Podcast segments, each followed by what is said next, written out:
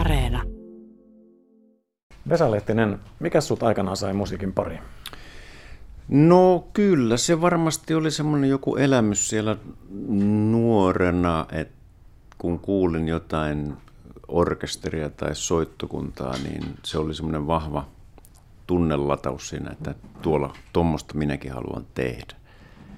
Luulisin, että se oli, olisiko ollut Niinisalon varuskuntasoittokunta joskus alakouluikäisenä. Vanhempi osuus taisi olla varsin suuri, nimittäin olet muun muassa omistanut tuon väitöstutkielmasi vanhemmillesi. No kyllä, juu, isä oli innokas kuorolaulaja ja myöskin amatööri tuubansoittaja, ja isän mukana sitten ensimmäistä kertaa menin torvisoittokuntaa soittamaan torvea, että tämmöistä sukuperintöä tässä nyt sitten on. Ja sitten Lahden sinfoniaorkesteri, milloin se tapahtui? No tulin tänne ensin pitkälle siesuudelle syksyllä 1988, mutta sitten 1.1.1990 sitten sain vakipaikan ja siitä asti olen sitten edustanut tätä joukkuetta.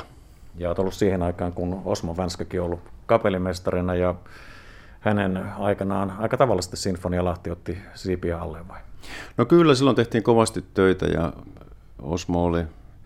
Osmon ura oli silloin kovassa nosteessa ja hän oli valmis tekemään paljon töitä myös meidän kanssa, että se oli semmoista yhteistä tavoitteiden asettelua ja ehkä unelmienkin toteuttamista sitten siinä vaiheessa.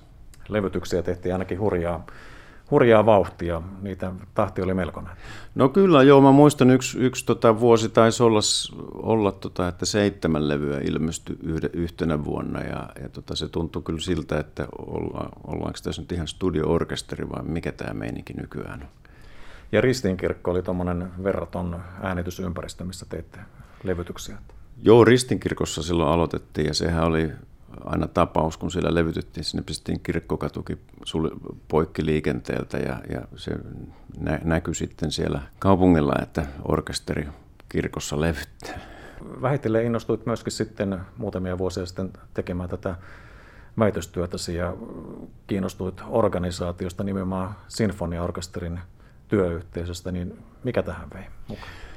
No, mulla oli takana jo silloin niin paljon työvuosia, ja olin seurannut sitä muusikoiden touhua ja työn tekemistä, että siinä on paljon muutakin osaamista kuin se soittaminen. Eli se yhteistyön tekeminen on todella korkealla tasolla muusikoilla. Ja mä halusin sitä lähteä sitten tutkimaan, että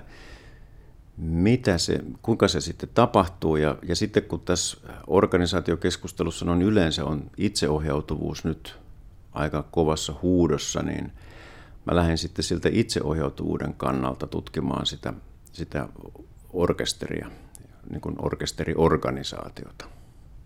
Vesa Lehtinen, mitä on sinfoniaorkesterin itseohjautuvuus? Siihen olet nimenomaan tutkinut sitä.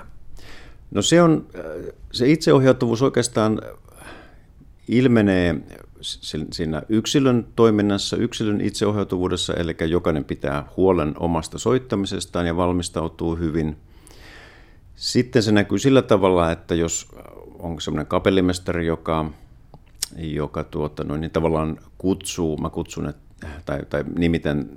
nimitän sitä, että se kapellimestari kutsuu orkesterin itseohjautuvuuteen, eli orkesteri saa soittaa sillä omalla luontaisella tavallaan, ja kapellimestari sitten tuo niitä omia näkemyksiä siihen lisäksi. Mutta sitten orkesterin täytyy olla itseohjautuva. Silloin, jos kapellimestari ei välttämättä olekaan tehtäviensä tasalla, niin orkesterin täytyy sitten ottaa vähän isompaa roolia ja keskenään ratkoa niitä yhteissoitollisia ongelmia ja soittaa mahdollisimman hyvin. Ja sitten voi olla myöskin sellainen tilanne, että kapellimestari on aivan supermuusikko, mutta hänellä ei kemiat jostain syystä orkesterin kanssa kohtaa. Silloinkin orkesterin täytyy niin kuin tehdä se päätös, että nyt me tehdään tästä hyvä konsertti, vaikka tämä yhteistyö ei sujukaan parhaalla mahdollisella tavalla. Tehdään tästä hyvä konsertti, että yleisö, joka tulee, niin ne saa nauttia kuitenkin ja saa elämyksellisen illan. Mitä tällaisesta orkesterin itseohjautuvuudesta olisi mahdollista viedä muihinkin työorganisaatioihin, missä se voisi toimia? No esimerkiksi tämmöinen hiljaisen tiedon huomioiminen, sen korostaminen ja sen ihan esille tuominen. Ja sitten tämmöisen yhdessä tekemisen, tarkoitan sellaista ihan fyysisesti lähellä olemista, että aistitaan toisten työkavereiden sitä tekemistä, sitä rytmiä, mikä siinä, ja tavoitellaan sitä samaa rytmiä työkavereiden kanssa.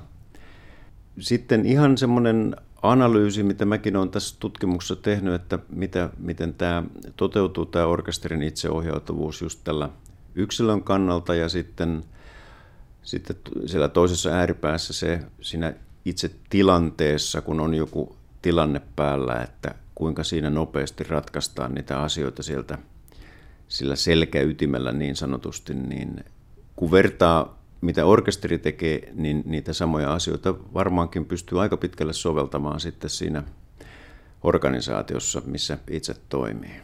Itseohjautuvuus korostuu ja ilmeisesti se on se, mikä siivittää sitten myöskin huipputuloksia, että jos ei tällaista itseohjautuvuutta olisi, niin voisiko olla hyvää orkesteria?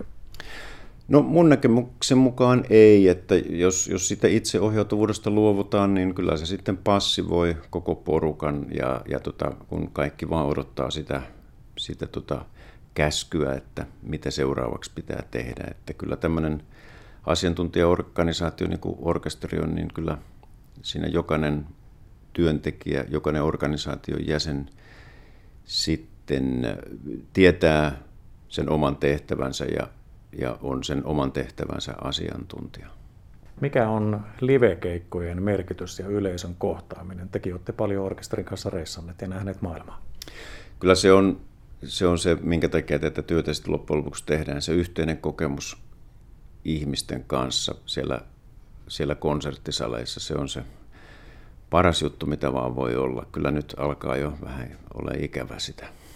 Korona-aika on merkinnyt hyvin suuria muutoksia monella alalla ja varmasti myöskin aika tuskaista aikaa ollut sitten sinfoniaorkesterin soittajan näkökulmasta ja koko orkesterin.